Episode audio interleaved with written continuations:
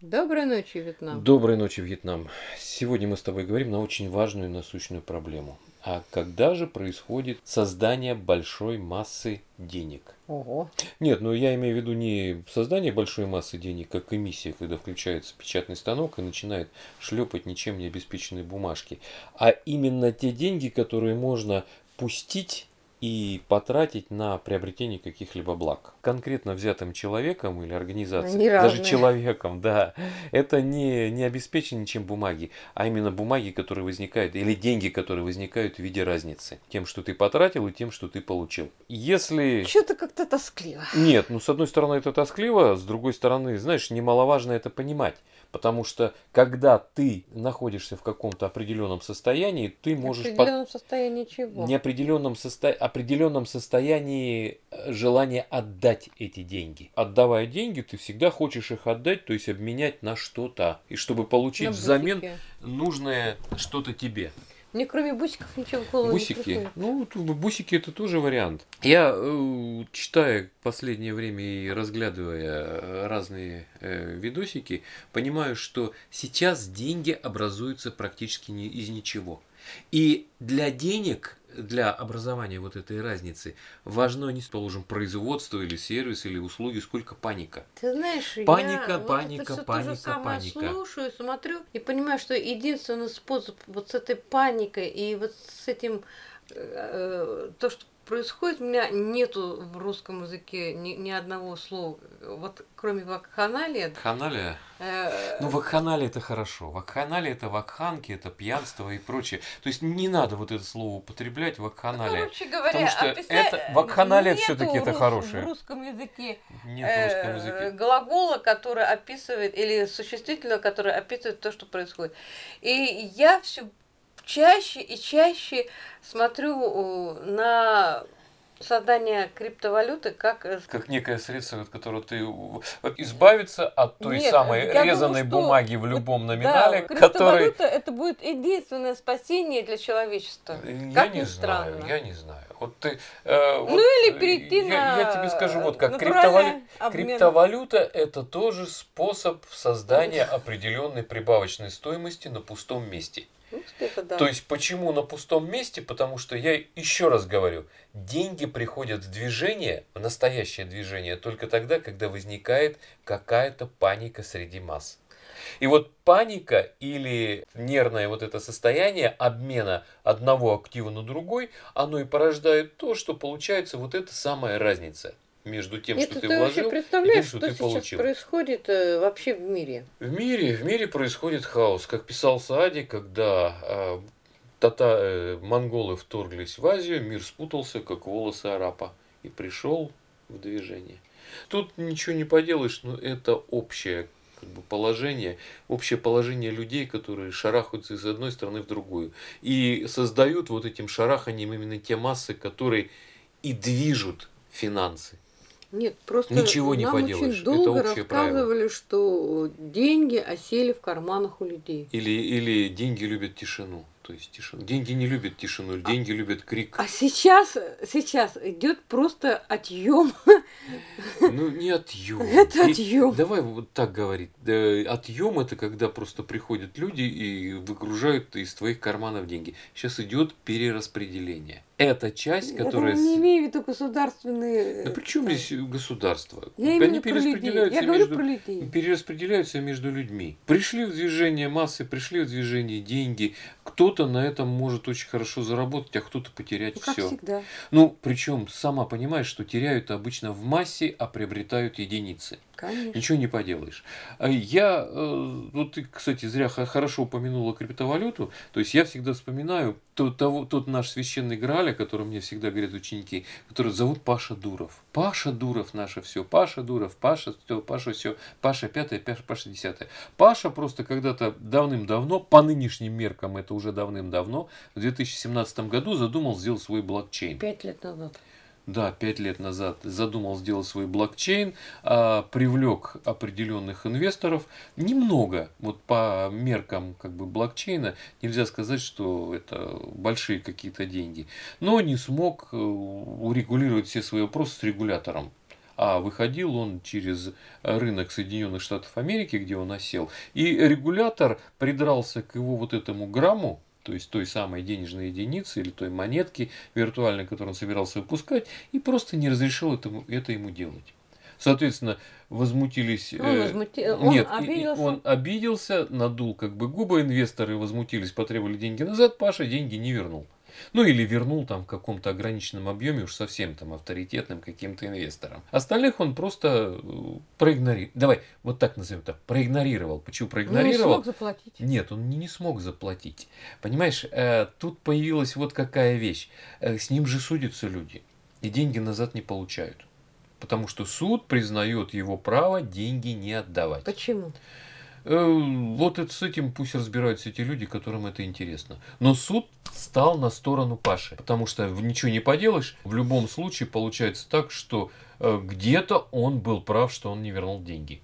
С одной стороны, он деньги не вернул, с другой стороны, осталась его разработка, которую, как кто-то сказал, а, Павел Дуров там с его братом разработал. Ну, понятно, что это делал не он, это делали специально обученные на то люди, которые разрабатывали. Разработка, которая называется ТОН.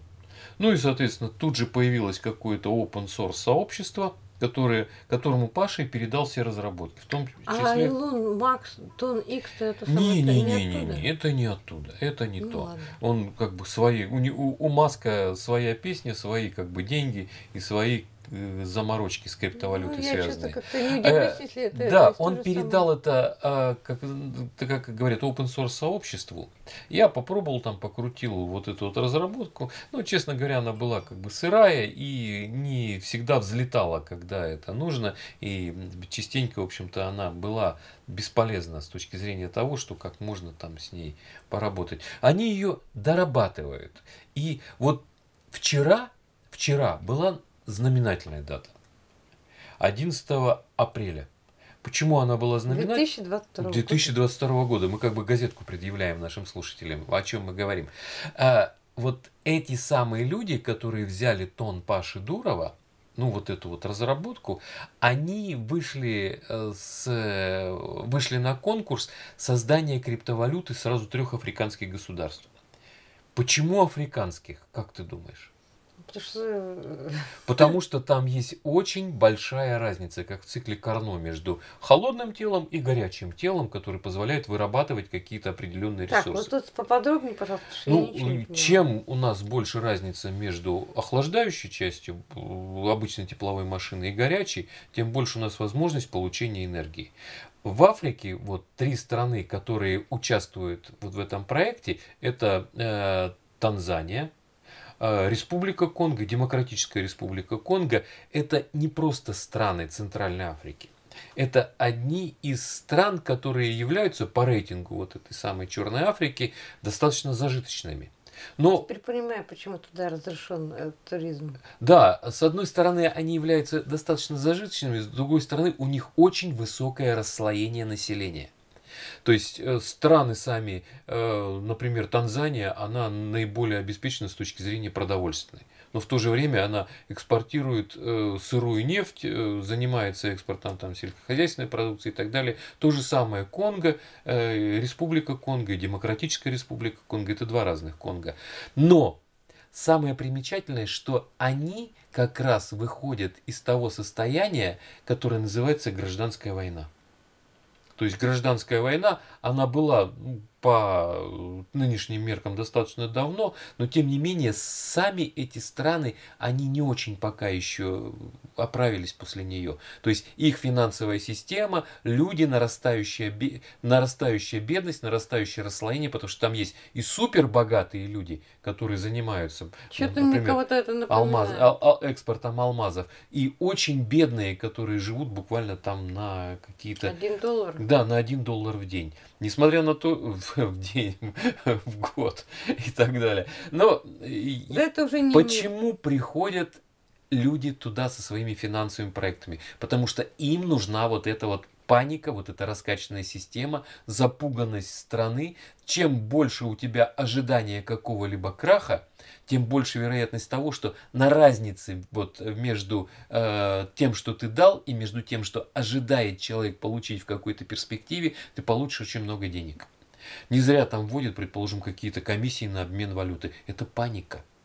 С одной стороны, это кажется, что какая-то мера, которая буквально э, продиктована какими-то монетаристскими учебниками, а с другой стороны, а почему бы на этом не заработать?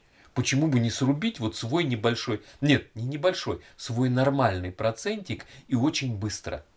Потому что, ну вот как бы да. Мы можем говорить о том, что паника людей превращается в живые деньги.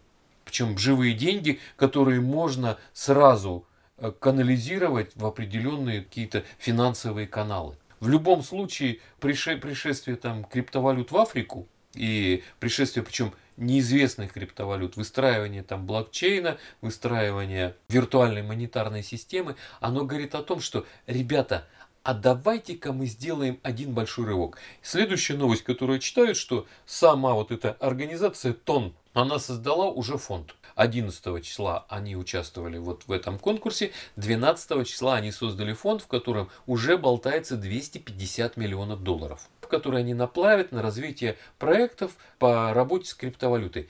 Я не слышал, я не смотрел, выиграли эти ребята или нет, но в любом да случае есть какой-то задел, который позволяет вот на этой африканской панике, на этом э, выжженном гражданской войной поле заработать очень большие деньги. И... Тогда я не удивлюсь, если это появится и в Латинской Америке? И в Латинской Америке, безусловно, это появится, потому что появились э, уже отдельные сообщения, говорящие о том, что кое-где в некоторых провинциях, э, в Центральной и в Латинской Америке уже легализуют криптовалюты. Они просто как бы вышли не с э, большими предложениями, а с предложениями маленькими. Маленькое предложение заключается в Нет, том, что ну, мы, мы берем уже то, что сделано. Видим, криптовалюта входит в нашу уже... Криптовалюта входит в нашу жизнь. Э, мы сегодня с тобой И вот помнишь, мы с тобой... Такой... Да, мы с тобой сегодня наблюдали прекрасную вещь, холодный кошелек, который напечатан на э, бумаге. Непонятная каш... Нет, ну, нет, ну, бума...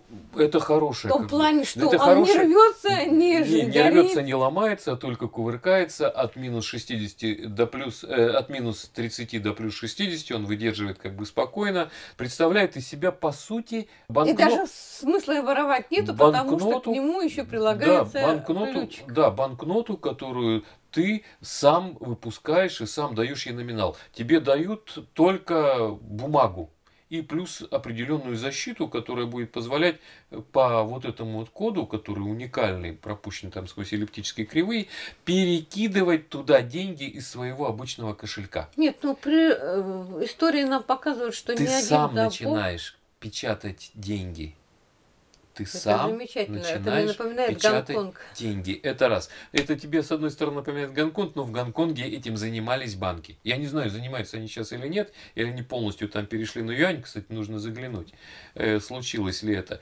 И, ну, я думаю, гонконгский доллар до сих пор жив, он у меня еще в кошельке как бы валяется, он не выброшен. Ну, я имею в виду электронный кошелек. В любом случае, мы говорим о том, что паника порождает деньги. Деньги генерируют боящиеся чего-то люди. Вот что главное. Не нефть. Главным сейчас, знаешь, говорили, люди новая нефть.